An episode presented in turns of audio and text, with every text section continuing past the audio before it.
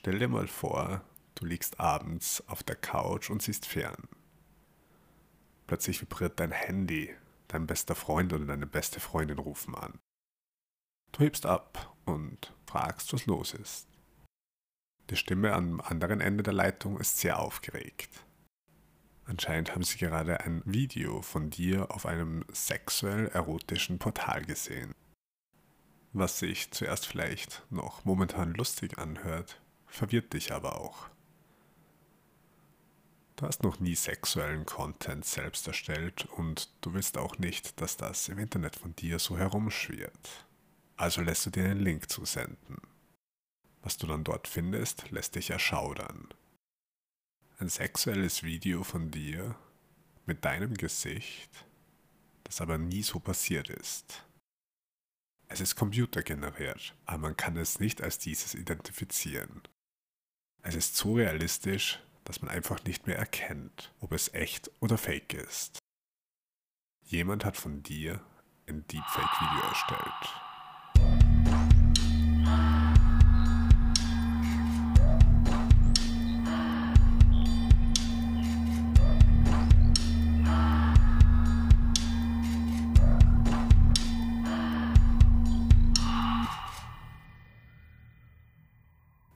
Hi und willkommen zurück zu Inside Darknet. Ich habe einen riesen Grinser am Gesicht, das kann man vielleicht ein bisschen hören, denn es gibt jetzt Inside Darknet Sticker. Ich habe da einige bestellt, die sind richtig cool geworden, ich bin richtig happy mit denen. Ich werde die einfach mal so ein bisschen verteilen. Wenn ihr unbedingt einen haben wollt oder so, dann schickt mir einfach eine Message auf Instagram und ich schaue, was wir in die Wege leiten können. Wie jede Folge werde ich kurz die Umfrage von letzter Woche auf Spotify durchgehen. Da habe ich ja gefragt, würden euch leichte Security-Tipps am Ende jeder Folge interessieren? Das waren komplett 100% der Abstimmungen auf Ja. Also ich werde versuchen, das auch zu inkludieren, solange es passend und machbar zu der jeweiligen Folge ist manchmal gibt es einfach keine optimalen Security-Tipps, außer mehr Awareness und genau auf gewisse Dinge zu achten. Deepfakes. Was sind Deepfakes eigentlich? Deepfakes sind künstlich generierte Videos oder Bilder, die es eigentlich so nie gegeben hat. Durch maschinelles Lernen und künstliche Intelligenz wird täuschend echter Content erstellt, der oft von echten Aufnahmen kaum oder gar nicht zu unterscheiden ist. Um Deepfakes zu erstellen, benötigt man Trainingsdaten. Das sind große Mengen von Bildern oder Videos der Zielperson, die als Grundlage dienen. Je mehr Daten verfügbar sind, desto überzeugender kann der Deepfake werden. Dafür gibt es dann sogar öffentlich verfügbare Software und Modelle, mit denen Menschen Deepfakes erstellen können, ohne die umfangreichen technischen Kenntnisse zu besitzen. Man kann sich das ein bisschen so vorstellen wie Algorithmen, Gesichtszüge, Gesichtsformen und markante Details zusammentragen und erfassen. Und auf dieser Grundlage kann dann ein Deepfake-Generator ein realistisches Bild oder Video erstellen, in dem die Zielperson scheinbar Dinge sagt oder tut, die sie nie gesagt oder getan hat. Es ist vielleicht ein bisschen faszinierend, aber es bringt auch erhebliche Risiken mit sich, insbesondere im Hinblick auf die Desinformation und Privatsphäre. Da gibt es ein paar sehr berühmte Beispiele, unter anderem von Barack Obama, Mark Zuckerberg oder Elon Musk, der letztere wird ganz oft verwendet, um einfach falsche Werbung oder unechte Bitcoin-Gewinnspiele zu veröffentlichen und können dadurch halt auch sehr weitreichende Auswirkungen haben. Sie könnten zum Beispiel politische Unruhen auslösen, das Vertrauen in Medien und öffentlichen Figuren untergraben oder sogar persönliche Rufschädigung verursachen. Aber auch in der Unterhaltungsindustrie werden Deepfakes immer häufiger eingesetzt, um CGI zu ersetzen. Ein Beispiel wäre hier Carrie Fisher in dem Star Wars Rise of the Skywalker, wo unter anderem Archivdateien verwendet worden sind, diese zusammengeschnitten und der Körper und die Bewegungen auf einem Mix von CGI und Deepfake basieren. Leider passiert das aber nicht nur in diesem Unterhaltungsgenre. Als Vergleich, im Jahr 2019 waren 96% der Deepfakes, die im Internet verfügbar waren, pornografische oder sexuelle Inhalte, in denen die Person dahinter keinen Consent dazu gegeben hat und meist auch gar nichts davon wusste. Also 96% solcher Videos könnten von jedem von uns erstellt worden sein. Dem Partner, einem Familienmitglied, von sich selbst. Und das, ohne dass wir es wahrscheinlich selbst überhaupt wüssten. Ich möchte jetzt hier noch auf etwas ganz Wichtiges hinweisen.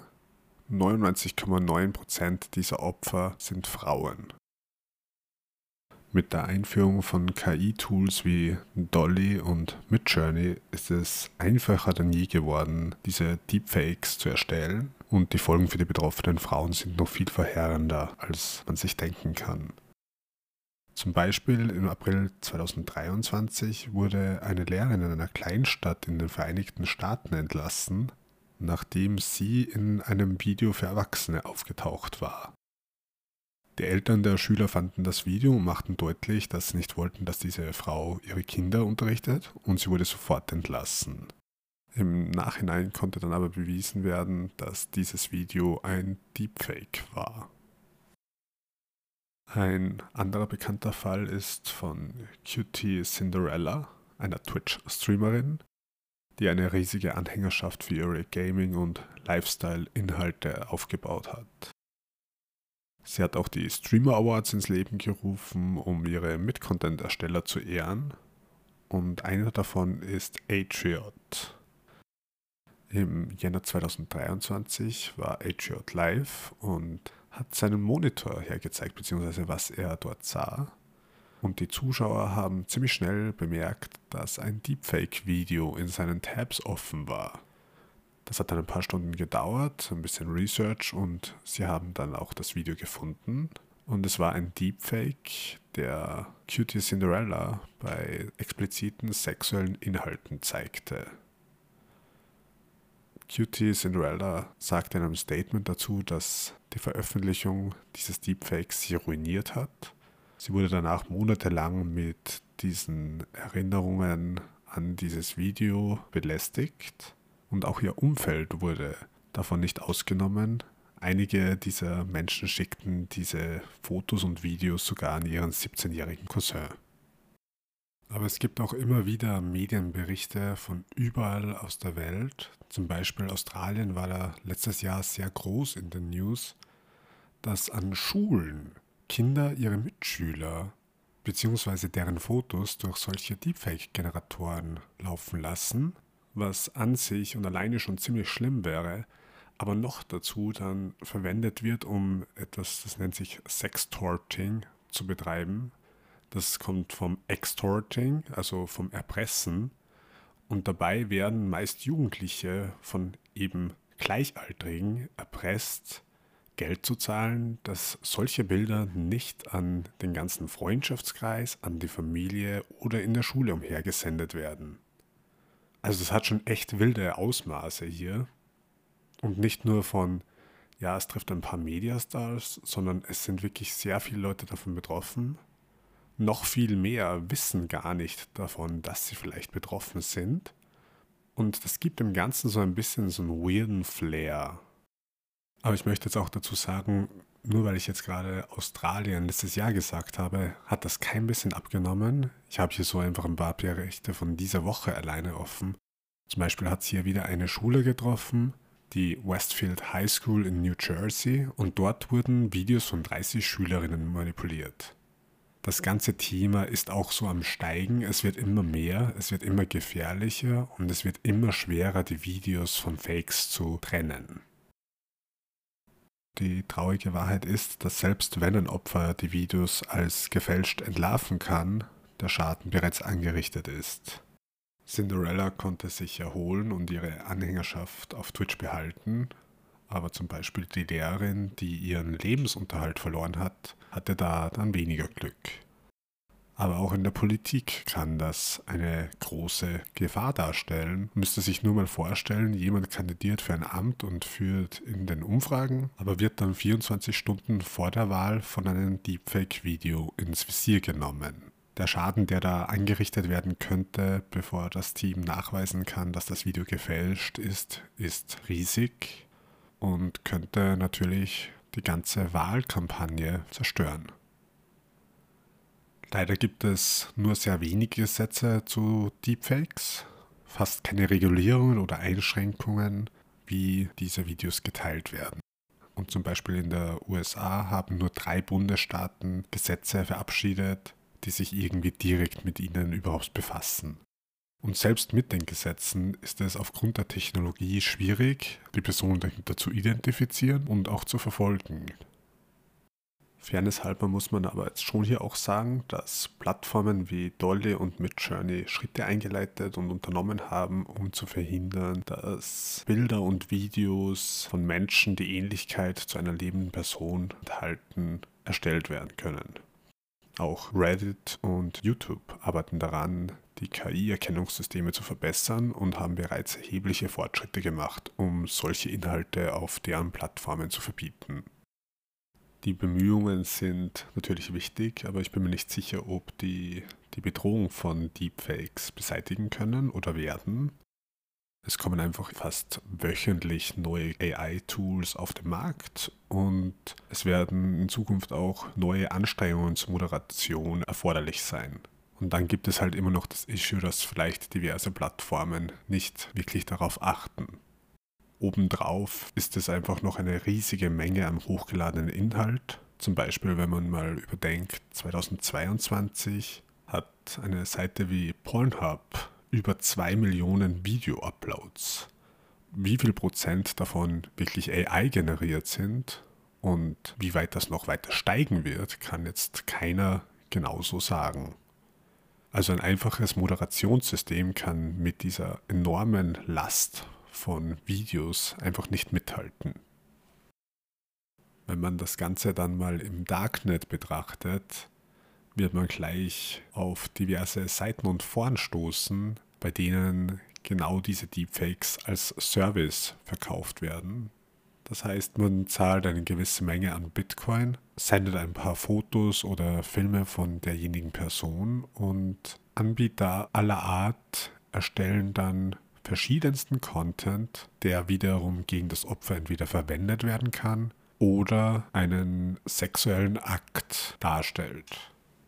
Da hat sich so ein bisschen ein Business aufgebaut. Viele junge Menschen lassen sich dort dann Videos von Stars, Idolen oder Freunden erstellen, was, wenn man einfach mal so drüber nachdenkt, komplett weird ist und so krass schadend gegenüber den Opfern ist, die sich sehr oft da einfach gar nicht dagegen wehren können, weil das komplett ohne Consent passiert. Um die Ausmaße noch ein bisschen genau aufzeigen zu können, habe ich hier noch ein paar Zahlen rausgesucht. Da gibt es zum Beispiel einen Report von Wired, die solche Deepfake-Videos auf einer Seite gezählt haben und die dabei über 113.000 Videos, die alleine dieses Jahr hochgeladen worden sind, finden konnten. Es gibt da auch eigene Sharing-Gruppen über Telegram, die verschiedene Bilder teilen, die entweder so entstanden sind oder eben als Trainingsressource verwendet werden sollten und dort haben sie über 680.000 Bilder dieses Jahr gefunden. Wie gesagt, das ist eine Seite und eine Telegram-Gruppe. Vielleicht kann man sich da ein bisschen was vorstellen, wie groß und wie viele von diesen gefälschten Videos und Bildern im Internet und vielleicht auch generell verfügbar sind. Ich persönlich finde, dass die Verfolgung von Usern, die mit AI diese Deepfakes erstellen, zunehmen muss dass die Regierung und Behörden sich mehr für die Opfer einsetzen und dass durch eine bessere Cyberverfolgung die Täter geschnappt werden. Deepfakes machen vielleicht jetzt gerade Schlagzeilen, aber irgendwie ist die Wahrheit ja, dass die schon viel länger existieren. Bevor es AI gab, verwendeten Menschen Tools wie Photoshop und normaler Videobearbeitungssoftware, um Köpfe von Berühmtheiten oder Freunden auf die Darsteller von Erwachsenenfilmen zu setzen. Damals war das natürlich nicht so überzeugend, aber jetzt mit AI ist das noch viel gefährlicher geworden und sollte auch irgendwie als sexuelle Straftat geahndet werden.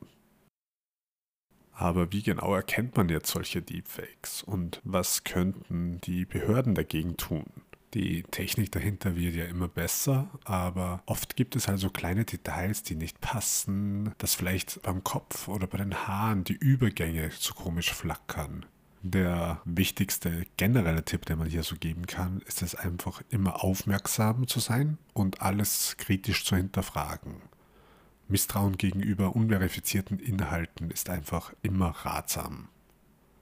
Wenn man sich dann ein bisschen mehr in die Technik begibt, gibt es schon eigene Programme, die AI-generierten Content erkennen und oft auch einen digitalen Fingerabdruck auslesen können, wo und wie das Video erstellt worden ist.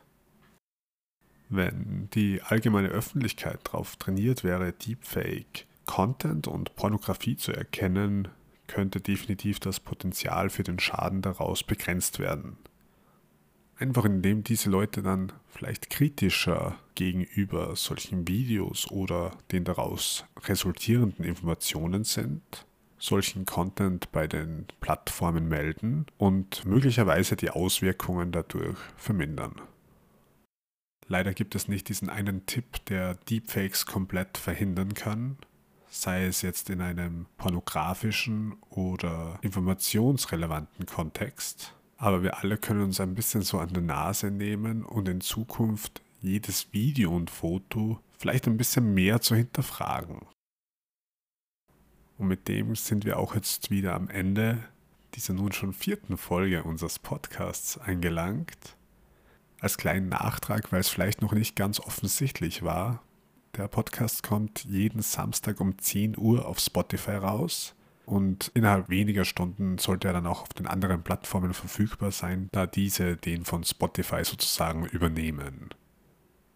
Danke wieder mal fürs Zuhören und ich freue mich schon auf nächsten Samstag zu Inside Darknet.